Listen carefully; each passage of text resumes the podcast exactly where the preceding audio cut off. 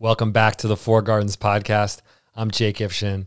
On this show, I talk to people who are inspiring me in the areas of health, nature, creativity, and service. I'm really happy to be joined by a dear friend and mentor of mine, Kevin Hauber. Today on the show, we're going to talk about our, the men's work we do together and that Kevin organizes called the Gold Mining Circle. We're also going to talk about Watsu, yoga, and so much more. Let's jump in.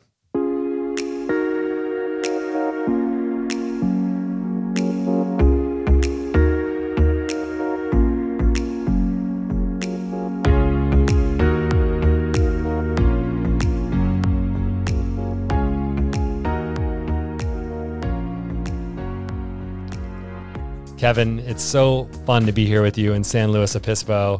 I've had so much, such a great visit so far. Thank you for having me in your home. I want to see. Glad you made it, man.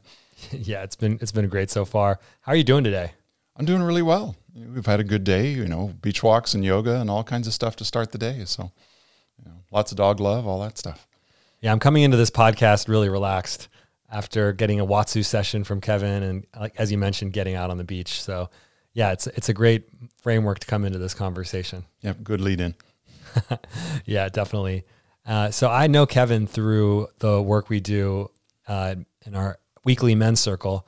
Now it's twice a week. We're coming together, and Kevin is the organizer of this gold mining group that has really uh, impacted me and helped me grow over the last two years. And I've shared a little bit about this in my conversation with Andy Wick a few weeks ago. And I'm excited to come back around and explore the origins of Gold Mining Circle and how Kevin came into this work. So, yeah, maybe we could start for, from the beginning with you, Kevin, with men's work, how, it, how you got started uh, with Mankind Project and doing men's work in general. Well, it's it's been a long term interest of mine because I've been looking for uh, an opportunity to be in a men's group for quite a while, um, and I, I, didn't find anything that really. And then a, a friend of mine in uh, at the beginning of 2004 invited me to to join a group that he was forming locally that was part of this larger organization was called Mankind Project. I said, okay, so you know we'll go check that out, and it ended up being something that was really impactful. Um, we started with a, a, small group here in San Luis Obispo that was uh, that was part of this larger organization. We had support from um, some groups in Santa Barbara, um, and it's grown over time to be nine different groups here in San Luis Obispo area uh, of various sorts, and we've had just a, a, wonderful community that's that's developed out of it of of men becoming better men for themselves and families and community and their work and um, really is has been um, life altering in the kinds of, of things that it's done. And now, especially after COVID, with taking a lot of things online, um, like the gold mining work that we're talking about, uh, it's been an opportunity to take it everywhere. And so when you and I have been in group together, you know, sometimes you've been calling in from Costa Rica or, you know, guys calling in from the East Coast all the time. And uh, and we have requests from other guys, you know, to do this work internationally. So I've really, really enjoyed the opportunity to be able to expand what we're doing. What was the? You said you were looking for a men's group, even back in 2004. What um, what was your experience looking for the men's group? What um, what what were the motivations when you come into men's work? What motivated you to get started doing this? there's a there's a sense of community that I was looking for. There was a sense of of comradeship. Um, you know, as as time goes on, it was more important for me to be um, really conscious of what I was doing as you know service in my life in community, and the the men's group provided a really good way to focus that let's catch people up to who maybe we've been saying men's work. Uh, what when we we say men's work, what we're meaning by that, what what this looks like practically um, in, a, in, a, circle, just for people who are new to this. Like, how do you explain when people haven't heard about a men's a men's circle or men's work? How do you explain that to someone new to this? Yeah, that's that's a great point. Um, so, if you uh, well, let's just let's look at it um, topically. So, one of the one of the areas that we focused on in the gold mining circle here recently was about active listening.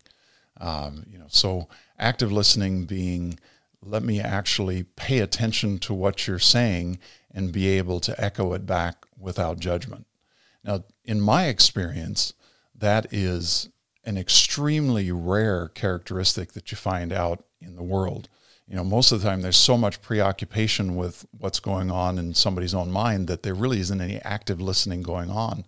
But the ability to be able to listen and to empathize and to be able to connect back with someone is extremely valuable. So those are, are skills that we work on in the men's group, along with a, a whole variety of, of skill sets around emotional literacy, uh, around communication, just like we're talking about, um, around working through um, issues in our lives, um, past traumas, uh, healing work of, of numerous varieties. You know, it all gets brought into the men's work. And these this this work, we do it in the circle in different phases and different. There's a lot of steps we take to do this in terms of conversation, one on one, different types of ways this work can happen. Do you feel like, I, I guess I'll say, I felt like that having a community around doing this work, a community around developing these skills has been essential for me. So I think I, personally coming into this, I knew I wanted some of those stronger abilities of more emotional intelligence, more active listening, more camaraderie, things you described. And then I found that I can grow this grow this in community. And so some of the skills Kevin's talking about, uh, we'll often start with a sensei piece in our men's group. That's actually every week we start with a sensei piece around that, right? And go through these four phases of the work. Um, actually, just we I go through it them with Andy Wick too in our podcast of these four rounds of lover, warrior, magician, and king. And so we share, we process, we do we do all this work together. Um, yeah. So this this and and this format has been really effective for me. Uh, we do we come together we do this every week, and so um, this this comes from Mankind Project, right? That format that I'm describing of these four rounds, the four archetypes. Yeah, well, the archetypes are, are universal, and we draw a lot on on Jungian uh, origins for the actual archetypes that are brought in. But the rounds are are pretty typical to what goes on in Mankind Project, and some groups modify their form that they're bringing them into. There's a there's a whole spectrum um, as as groups. Um, well, there are there are various circles that are formed. There are some circles that are formed that are open to anybody anytime that they're ready, uh, and other times there are closed groups um, that are guys who just want to be able to do their own processing in the company of others that they know. Um, and you know one is not necessarily better than the other, um, but we always try and find a, a, door to be able to bring guys into um, the men's work when they're ready. You, you were pointing out the essential skills though that you that you share you've gotten in men's work and and I've I've gotten to do this work with you too around listening emotional intelligence I've been grateful to lead lead the circle and bring get to bring my own topics into into this too yeah and you develop. brought some great ones yeah we've had um, we've had some great, great conversations and great circles, and I've been fortunate to get to lead. It's been a privilege to to lead lead the men um, in the circle.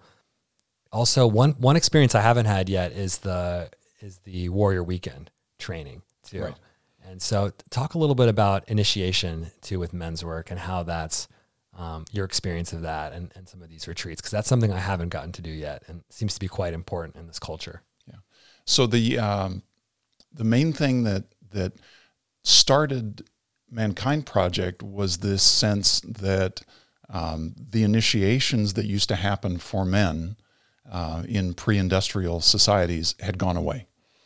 And uh, if anything, you know, men went through experiences that uh, that weren't community building in their growth and, and such. So the the recognition that historically it's been very important for men to be initiated into the tribe and to have the support of older men and younger men and others and to know that they're not alone and such. That that had gone away quite a bit. And in the mid 80s there was a, a group of guys uh, in you know Chicago area and up into Wisconsin that that got together and and started formulating this whole idea of doing a weekend initiation for men who hadn't experienced that kind of thing. And a lot of the guys that were were um, part of this were Vietnam vets and others who came back who didn't have uh, anything but you know a, a, history of trauma around dealing with other men in a lot of ways and needed to find tools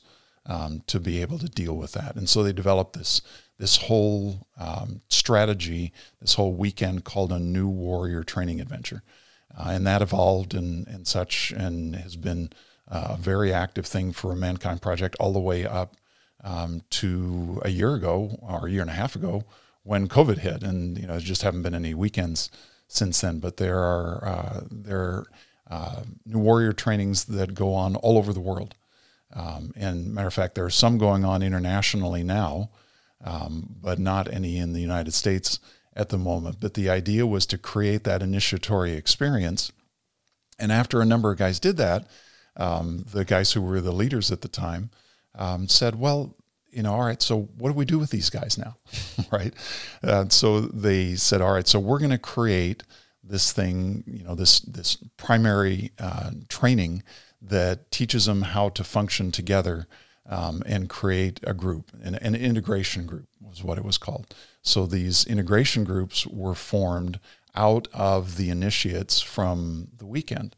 Uh, which was all great, except you know you had to go through the weekend to be able to get it. And it wasn't necessarily on your schedule; it was only on the schedule for when the the weekends come. So eventually, there were integration groups that were created um, to allow any man to join in whenever he was needed, whether he had experienced the new warrior training or not.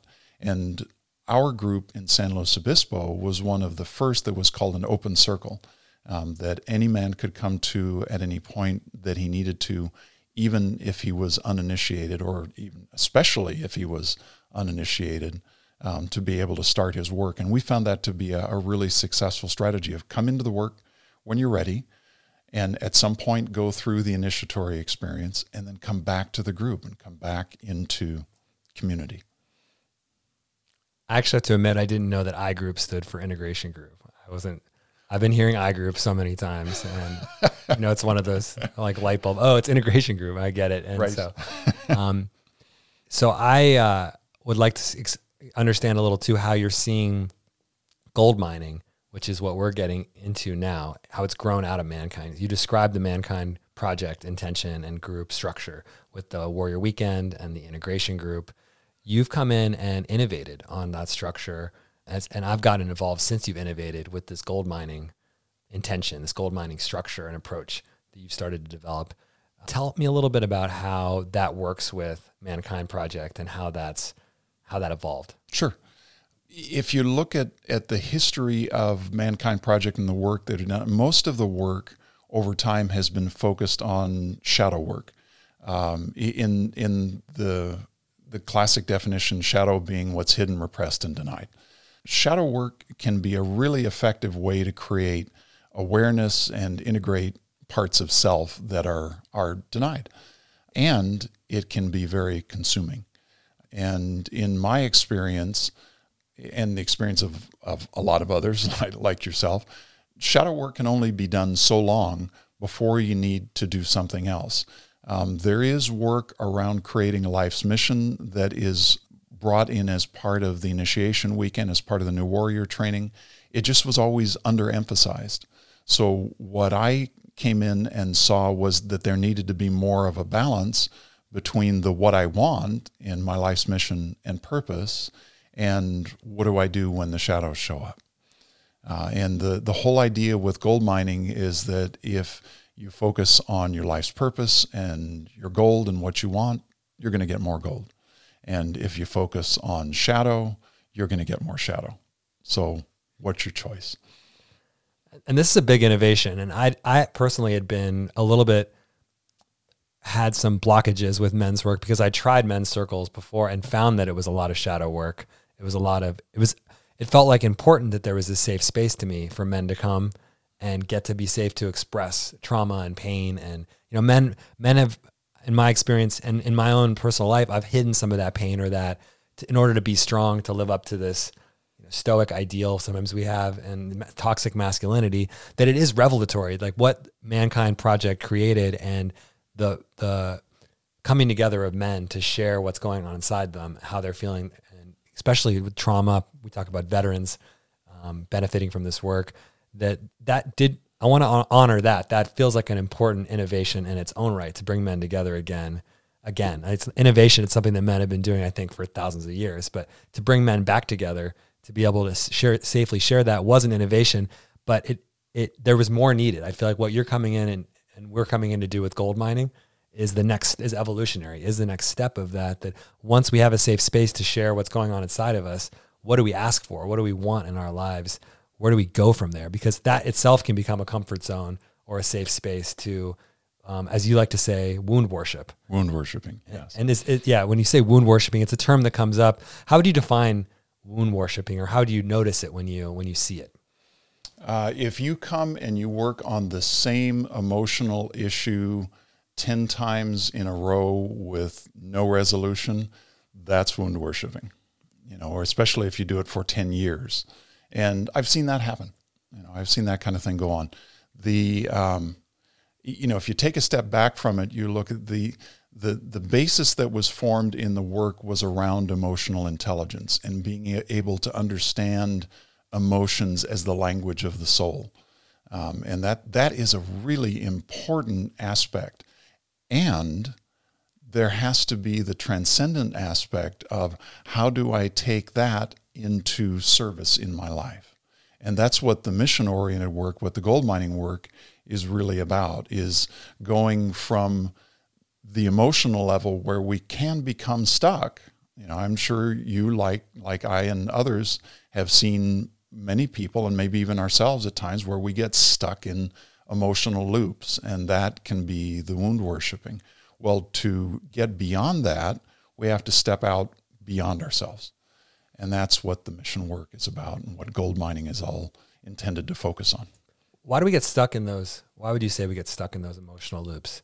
Because they're um, sometimes they're very alluring, um, and sometimes the pattern is just so strong that it's hard to break especially something that's trauma induced in one form or another, can be really hard to break free of and takes a lot of, of conscious work to be able to get through. And sometimes it's necessary to do that in a private therapy kind of a setting. And sometimes it's uh, a really good idea to be challenged around that in the work that we do within the men's group, just to be able to get beyond self you, you said an important word to me, which was service. Is how do we turn this towards service? To how do we, like, we have this space now to work on emotional intelligence, to touch these traumas, to touch into these spaces, mm-hmm. uh, and I also want to add one innovation that I like about gold mining circles is we have an energy watcher too. Yes. So we show up accountable to each other to not get stuck in those circles. It's not an, it's there's personal responsibility to to but we support each other not to loop around and around and around.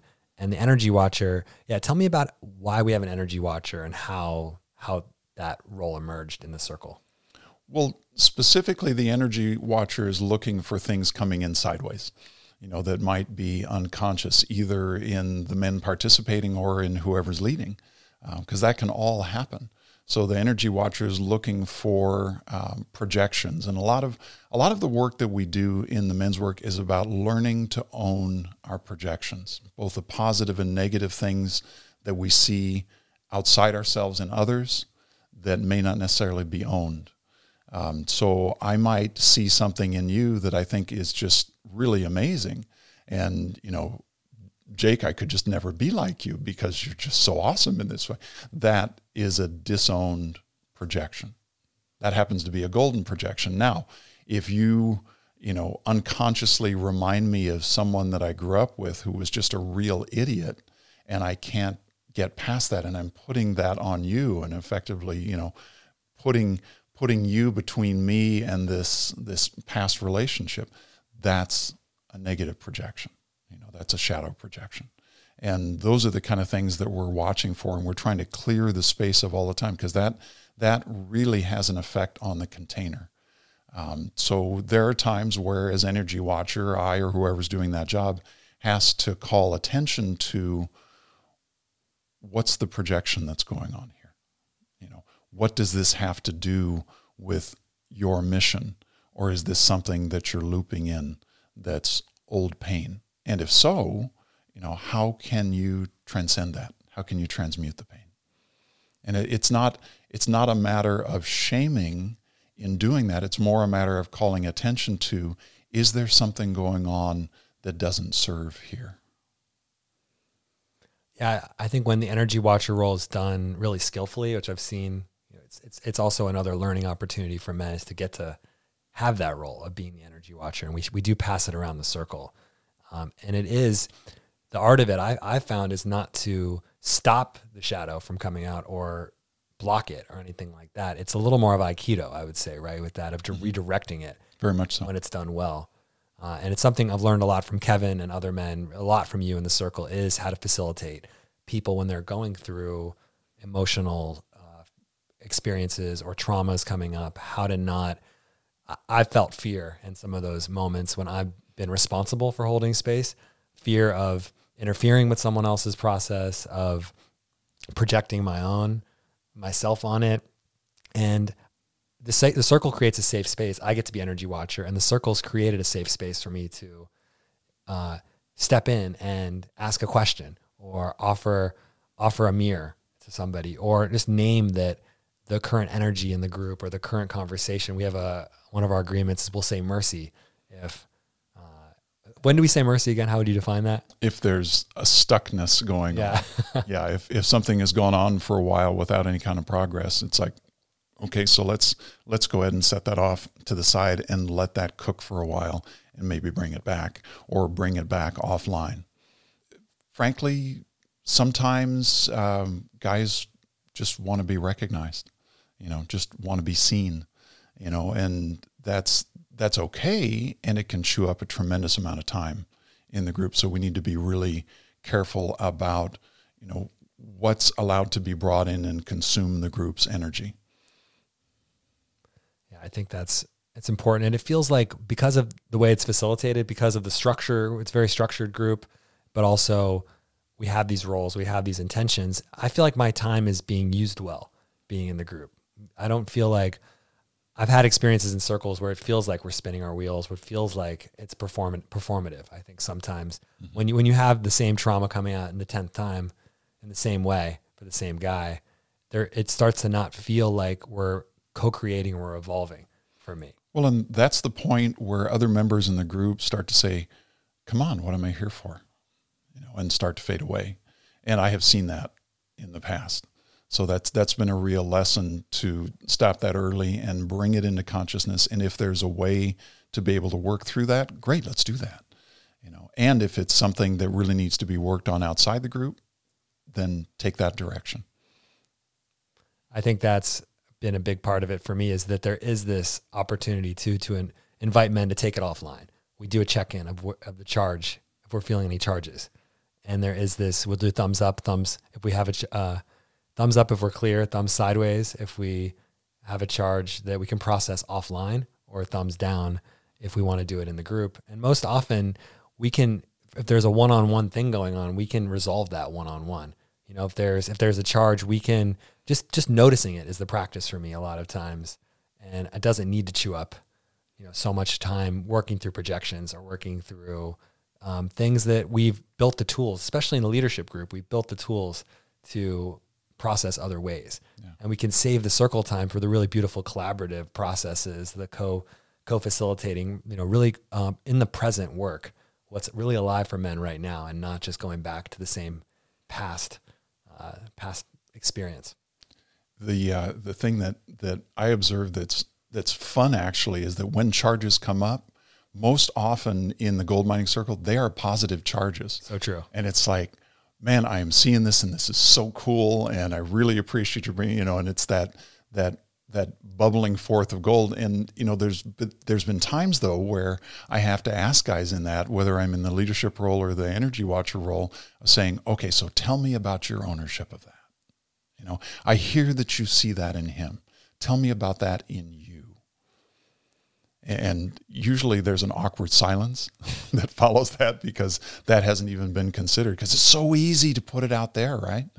You know, but when it when it comes to actually owning, oh, there's a part of me that really has that goal. You know, that's that's something we don't really get trained in. You know. that's what the gold mining circle's for. Mm, that's great to recognize that too. I I didn't really notice that that's a place too where we can hide is in is in that gold charge in that praise moment.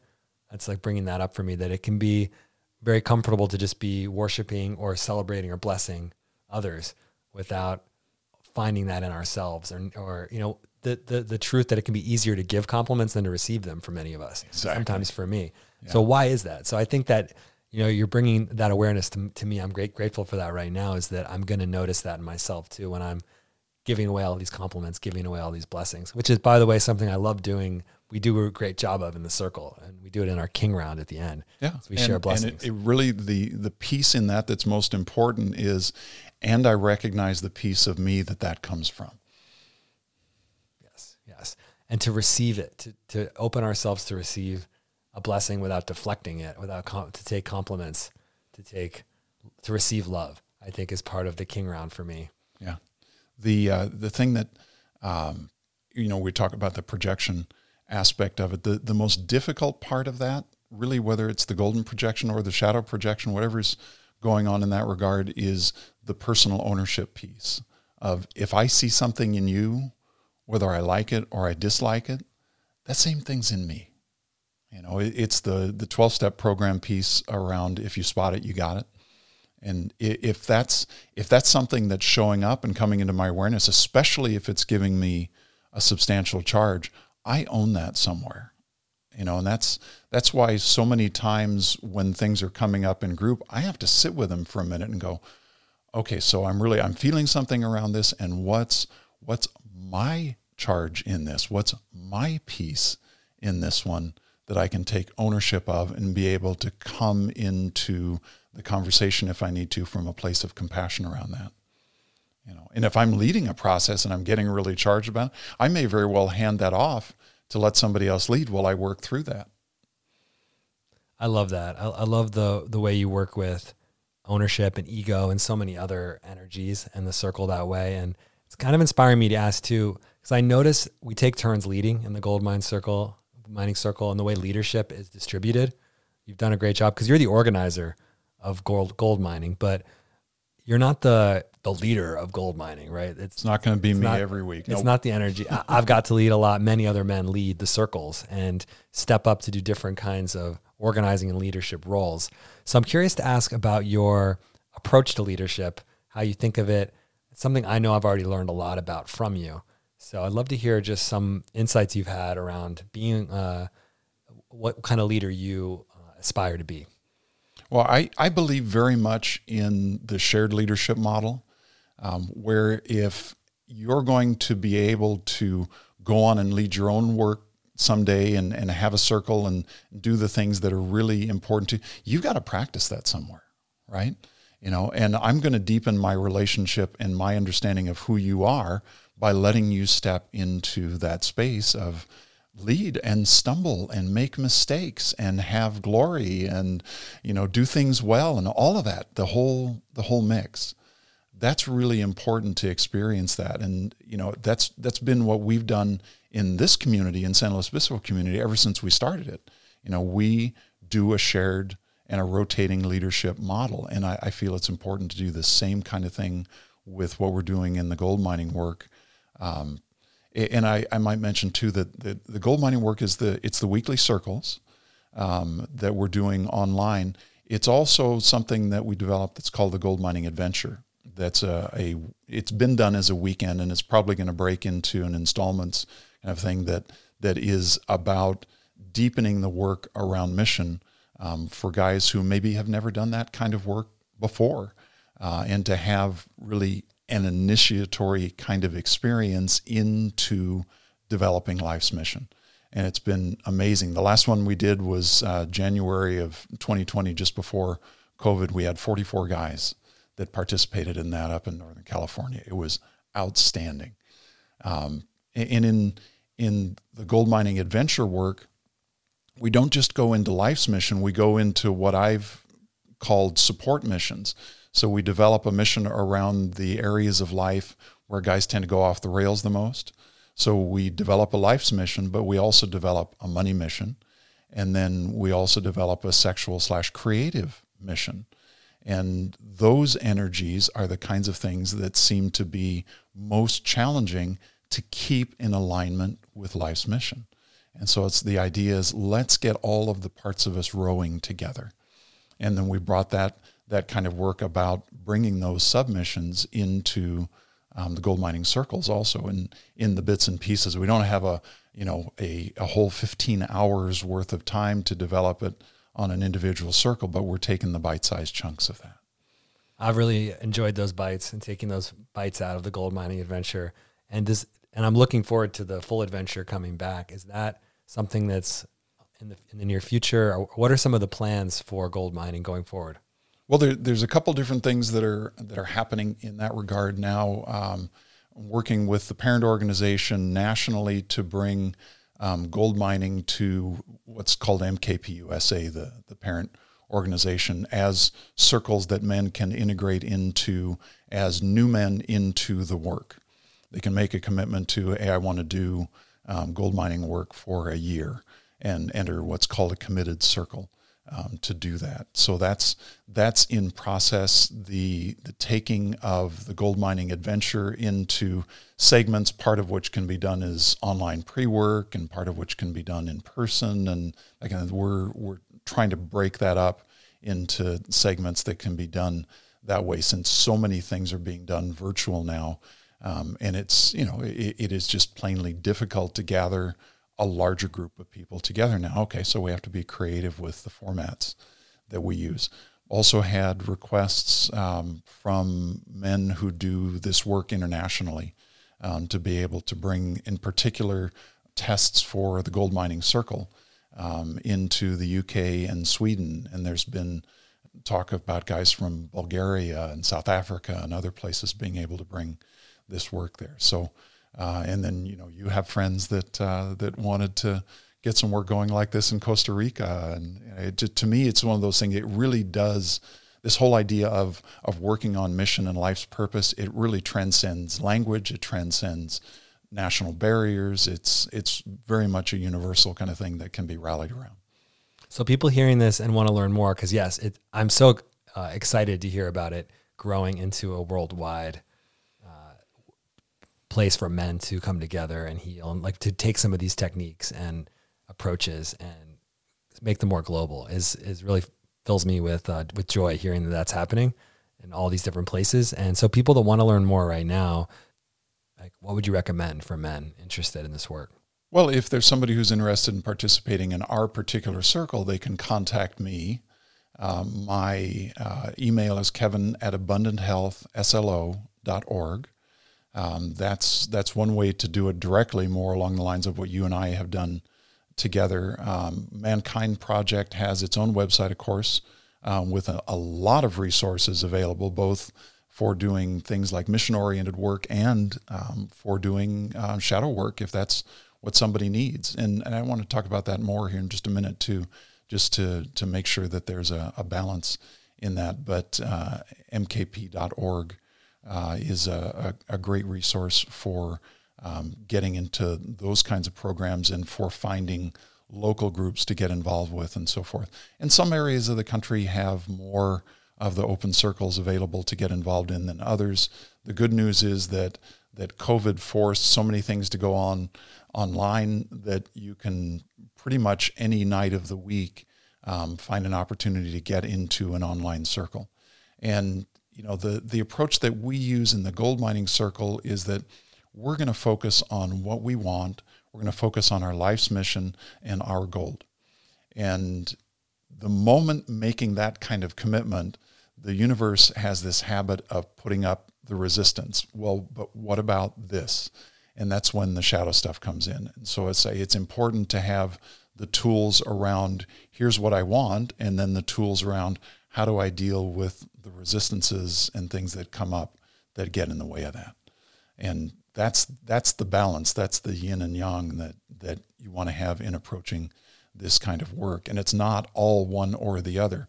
There was a there was one of the guys that uh, had um, accused me at one point of doing a spiritual bypass uh, in doing the gold mining work. And I said, well, you know, you're entitled to your opinion and you know, we look at you know, what is it that I really want, and what do I do about the stuff that shows up that gets in the way? You know, so to me, that's that's the best balance that I can have in going into this kind of work. That's important insight of starting with what we want and then seeing what comes up instead of starting with starting with shadow.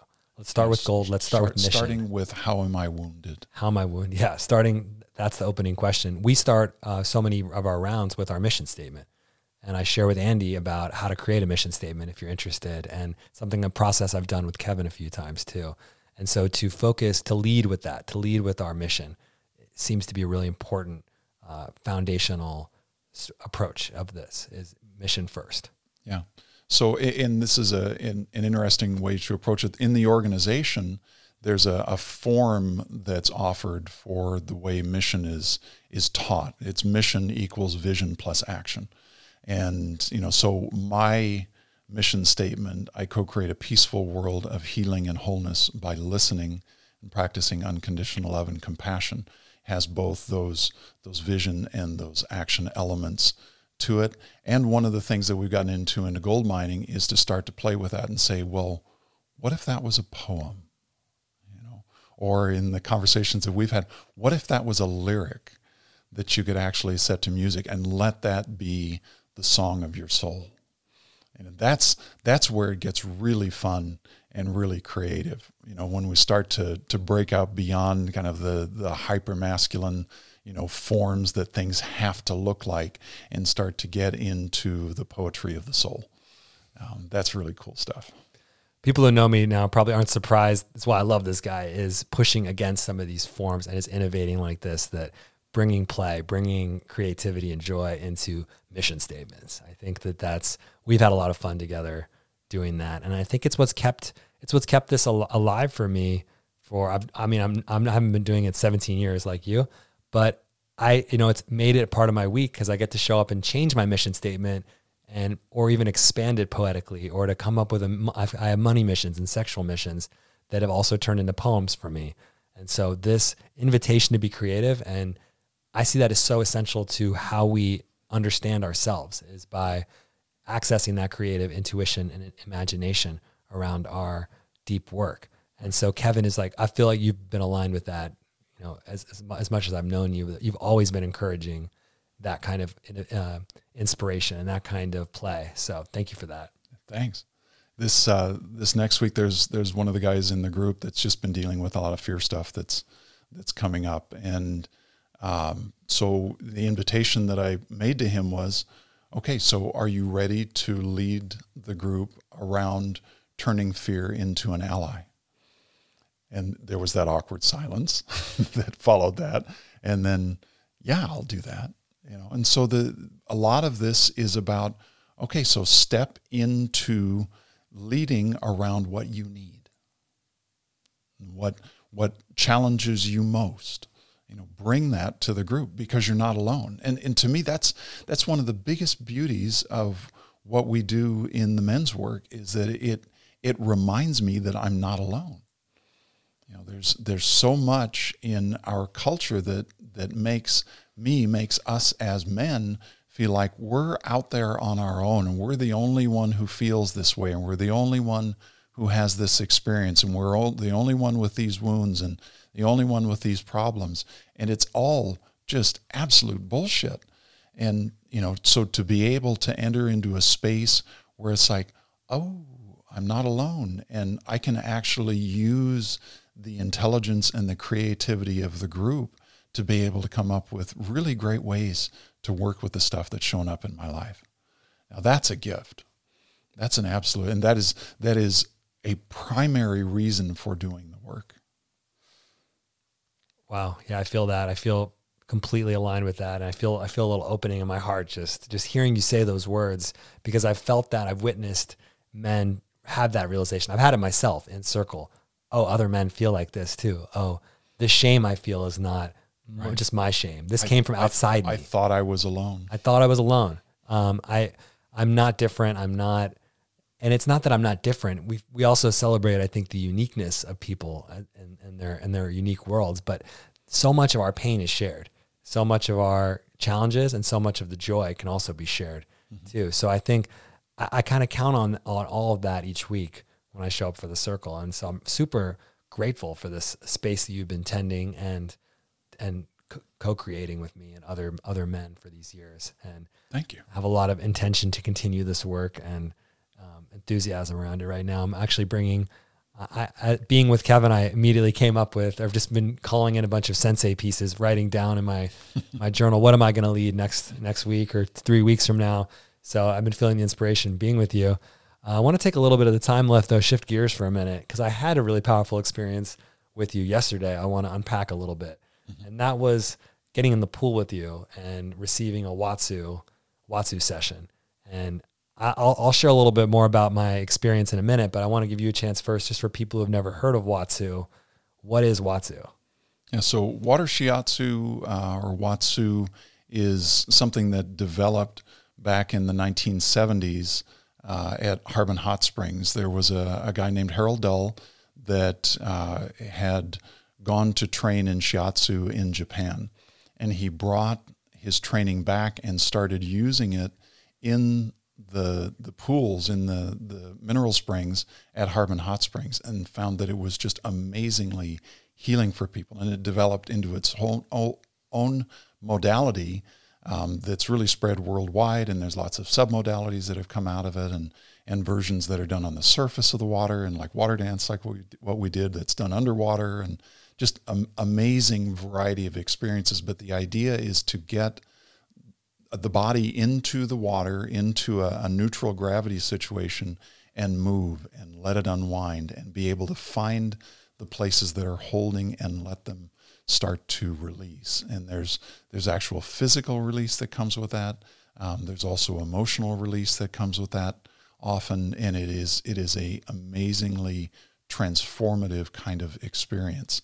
It was very helpful for me in my own uh, healing process. Very transformative, and I, I've worked with hundreds of people since um, finding that it's it's as healing for me to be able to share it as it is to receive it, and so I, I love both. I loved it. It was my, as I said, my first. I played around in Watsu pools, but I never had a session with a real. I mean, I felt like I feel like you're a Watsu master. The way that the the way you work with it, your technique and your attunement to my body and to your practice. It was it was really exquisite experience to be in the pool with you for the first time. I wish I lived less than 2,000 miles away right. so I could get back in the pool. It's almost worth a trip back just for this. Highly, um, highly recommend people explore this this modality. And yeah, so but the Watsu, I also had water dance under. We did some underwater work, but I feel like I this understanding too. We we talked about men's work already today, and this emotional. I feel very supported with my emotional and spiritual growth by the gold mining group and by you in particular in the group, and it, it was a real blessing to feel this physical support and healing from you too. And I've, I've taken a few of your yoga classes and I got to take it today. I love, love your yoga too and core, but there's something really special about the different than other healing experiences I've had of the Watsu. There's an intimacy to it because um, you're right up close and it's, it's closer than a massage. So there's a massage happening, but I'm being guided through the pool. So there's a sort of way of, and I feel like a level of insight you got about my, where I was holding tension, my body that you were able to tell me back and notice. You notice from my walk too, or from other moments. But I felt like in my experience, you tuned into really what was going on in my body, and then used the the low gravity effects of the water of the to really help me release and help me stretch out in a way that I haven't been able to do out of the water. There was something unique about that that I'm still kind of glowing from that um, experience. And particularly I've had lower back pain in my it's like you, you were noticing lumbars and um, what were the what were the what were the muscles where you were noticed like talk a little about how you helped me I guess in particular. Well, so to to kind of put it in context, we we talked earlier about active listening as a skill. Well, you know, touch is a way to active listen also. You know, for your body to tell me what's going on, uh, and that's very much what I employ. So, you know, there's there's the words that you can tell me about what you're experiencing and then there's what the body tells me about what you're experiencing. And a lot of times there's there's not necessarily an awareness connecting the two. So, I can't tell you how many times I've worked with people uh, who make no mention of something that's really significant that's going on in a shoulder or around their heart or in their neck or in a hip or a leg or you know whatever it might be and you know we we get to that and i ask okay so what is this?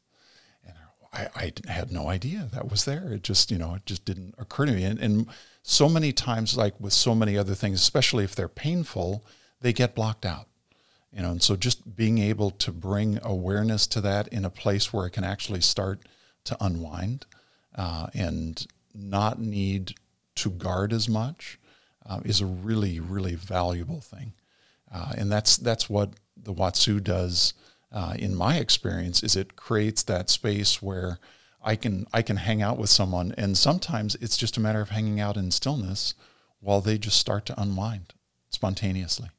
You know, it has it has nothing to do with me guiding anything other than just making space for the unwinding to start happening. And, and other times it's a matter of, all right, let's go through progressively and see what's going on and be able to bring awareness to that for both of us. How are you opening yourself during a Watsu session? Um, you've done many, many of them, thousands of them, I would imagine by now. Um, you talk about active listening. We, are learning active listening techniques uh, in men's group, and how are there techniques for listening to the body that you use, or is this something you've maybe got, got over decades of doing this? Uh, how has this developed for you? This noticing. Uh, there's a there's a, a, very intuitive aspect of it that I've learned to listen to, but it, it's fairly easy to tell where someone's got something stuck in the body. You know, so for example, you know when we were dealing with lumbar spine with you, and there was you know there was particular areas that that had a lot going on, and you know it would be a matter of all right, let me pull your ears up out of the water just a little bit and say, so what's going on with this?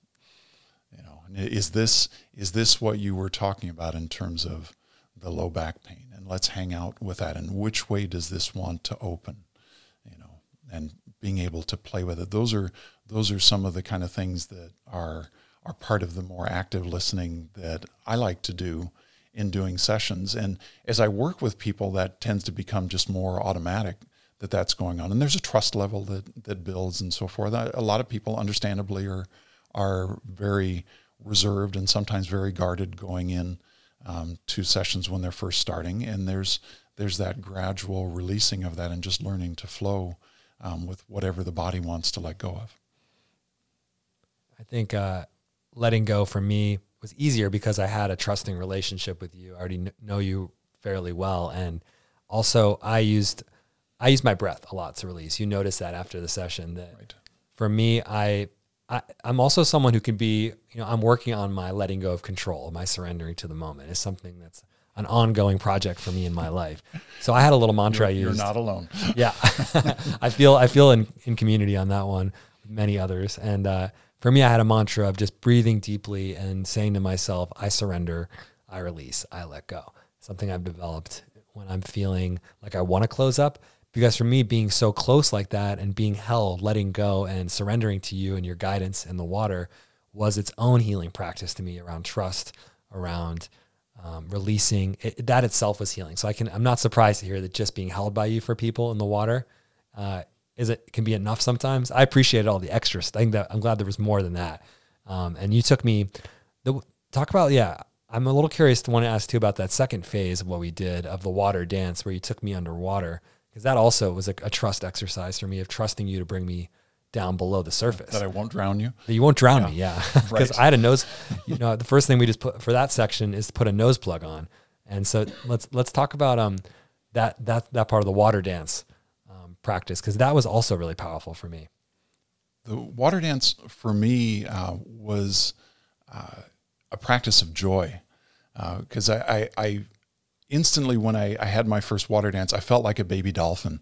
And like I could just be spun around and you know ride bow waves and and you know do loops and twirls and things that that you know I, I haven't had a chance to do you know since prior life as a dolphin. Um, and from from uh, from the perspective of of trust you know the fact that I would take you, you know, at the top of a breath and take you underwater and move together and then be able to bring you back up so that you could breathe again, you know, it does require a tremendous amount of trust to do that. And that's that's the biggest challenge for most people when they first start water dance is just the trust that I, I'm not going to run out of air. You know, our bodies have capacities that we vastly underestimate. And so just just having the faith that, oh, wait a minute, you know, my head might be saying I'm going to drown, but you know, my body's fine.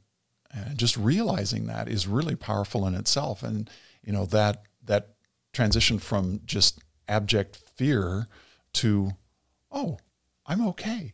You know, that's that's a big deal, and uh, especially for people. I've I've worked with people that have had uh, near drowning experiences, um, and getting through that is a really important aspect.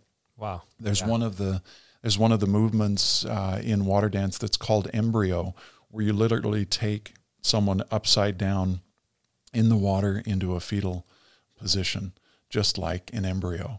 And I've had you know people tell me that that that has been so healing of mother wound and other kinds of, of experiences of early childhood traumas that that uh, it, it, just it is it is amazing to me what can happen in that kind of environment.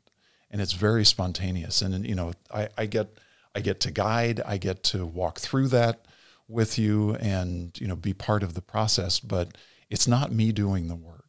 I just get to be channel and and be present for it. Uh, it's just absolutely a beautiful thing to be present for.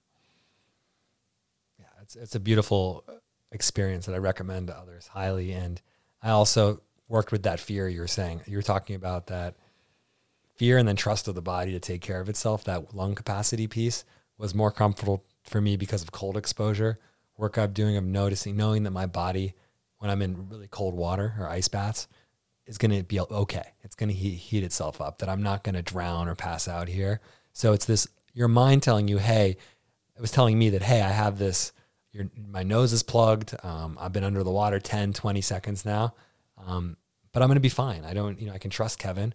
I can trust my body to be fine for even much longer underwater and it's safe. And that, that experiencing that tension for me is a really, is something I, I seek out in my life of wanting to balance that um, like some kind of physical threat or challenge, and then the the breath and the awareness. I guess I can't breathe in this case, but the awareness that I can surrender and let go, my body will take care of itself was a big part of that that practice for me. And I also felt like a baby dolphin being swooshed around under the water like that. It was it was not like nothing I've really experienced uh, being guided that way um, through the water and doing flips and doing um, all kinds of um, ge- geometry down there was uh, was really a thrill. So thank you for that. You're welcome. And, and I might add, just for clarity of, of the listeners too, that uh, water dance and Watsu are done in a pool that's right at skin temperature, so right at about 96 degrees plus or minus a, a degree or two. So literally, you can hang out in all day long and not get too hot or too cold. Um, so much better than being in a cold pool or in a hot tub or something like that, where there's you know some kind of thermal gain or loss going on in the Watsu pool, it's it's very specific to be able to create an environment that's almost womb-like in temperature um, to be able to let the body start that unwinding process. Because if you're too cold or too hot, you're not going to be able to release. Yeah, that's it's a very different experience. It's important to point out that comfort level I felt in the water because of the temperature.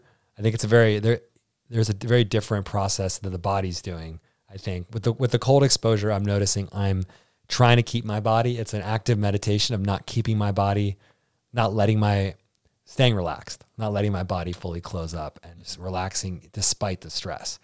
The stress for me in the Watsu and water dance is the stress of surrendering to another person, to surrendering my control over my body. Right. Very different than the ice, which um, which also pushes me to want to control and want to get out of the water. So there's kind of a, a, a meta similarity, but I think the phys- physiological experience is really underlying it is completely different. So I love that diversity because I've been doing so much ice bathing lately to get this warm water version of surrender uh, for me was it was beautiful. So thanks. thanks yeah, it's that. it's not an either or. It's it really is a both and.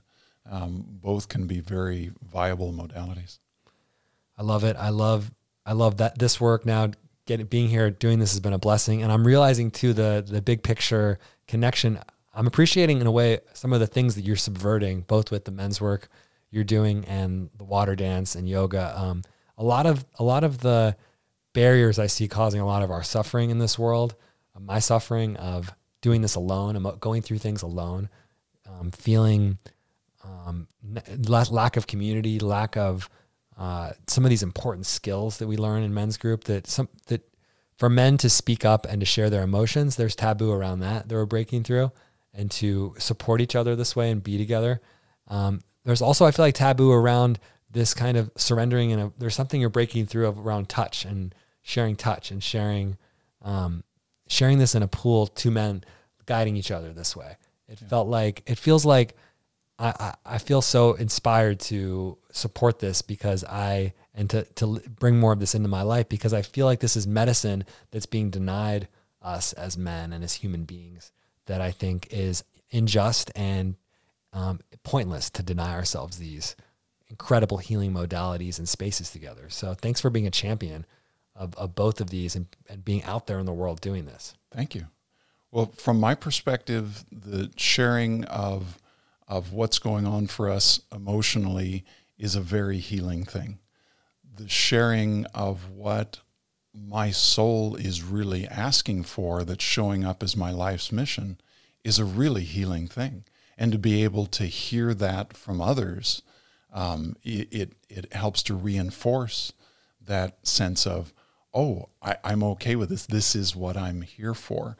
And touch is a very healing thing it, it can be misused. Any any of these forms can be misused, you know, and have been repeatedly, which is a lot of why there's so much taboo around it and why there's there's so much reactivity around it. And, you know, these are our pathways to be able to know ourselves and to be able to bring who we are into world while while we're in form. You know, that we we get we get one shot at it this time around, you know, to to be able to realize who we are and bring that into form. And you know, these are all ways that that I've found to do that more successfully. It's working. It's working on me and others. I and I spoke to uh, around the Watsu. I spoke to a woman who got a session with you, and she talked about how healing that was was to trust an older man mm. to guide her, just to surrender. And there's so much you know, in the world now that lack of trust and for, for real reasons of men aren't being trusted. And so to be a trustworthy man in the world, I really honor you for that. To be, she, she talked about how that felt just to say, oh, you know, he's, because you get moved all around in a Watsu session or a water dance session. You have to let go and be held and be touched. And, and for me as a, as a straight man to be, to get over this like homophobic programming, I still feel like I have around being touched by another man to be held this way um, or to like receive a massage. That was healing for me to say, you know, that these are boundaries that there's touch that men can share that's not sexual, that's platonic and healing. Uh, and that, you know, and to receive that from you was healing for me too, to be like, you know, I think I feel like so many men and I was closed off from touch from both men and women, you know, that for me, touch was limited to partnership, you know, is where I would get all my touch needs yeah, met. All sexual. It's all sexual. And we are, I believe that our needs are for touch are much more complex and varied and expansive than just the sexual touch we get in a relationship, a sexual relationship. Right. And so there's so many flavors and variants of that. And so for her and for me, the woman who you um, gave a, Watts, a Watsu session to, or for me, it's healing um, some of this conditioning and trauma that I think is uh, really not serving us in, uh, in my individual case and in the world right now to be in our bodies, for our nervous systems to ground, uh, to relax um, with each other. Uh, so I think just like another round of blessings for you again for thank you for that. So you're doing a good job receiving all that. Hitting the nail on the head because culturally, touch gets associated with sex. Yes, and that's that is the farthest thing from the truth because yes, there is sexual touch, but touch is of the senses. It is by nature sensual you know and that is something that that's why babies who get touched by their mothers are inherently healthier than babies that don't. You know we we have that programming from the beginning and that's true of all animals. You know we need that contact. We need to be connected with each other as physical beings because that's what we are and to be able to do that in a good way and that's that's a really important aspect of the, the practice as far as i'm concerned to be able to start to make those kind of distinctions and have the the uh, the experience that reinforces the positive aspect of that. So important. And I, I, was reading the secret life of trees and learning the relationships between trees and animals and plants and ecosystems something i've been studying for a while. And uh, was just reminded that how much that it's important to all organisms to have proximity to each other, to share signals, to share in how much monoculture farming when you have all of our we we drive I'm driving in California and seeing all these plants, you know, the same plant for miles, um, spaced the same amount. And that we, I think that we want to design our human worlds too often like that, where every plant, we all have our own little space and we never touch each other. right And I think that's not how nature intends us to live together. And there, I think the more research we do, and the more there's already plenty of research on the value of touch and the value of all kinds of connection that we're missing in, in our world. And I think the more research is done and the more we explore it, we're going to find so much more about our, our physiology, our neuro, um, neurobiology, and uh, so many parts of us that are going to show how much touch and connection are essential to our overall well being. So I think you're ahead of your time uh, modeling a lot of these things and, and guiding them.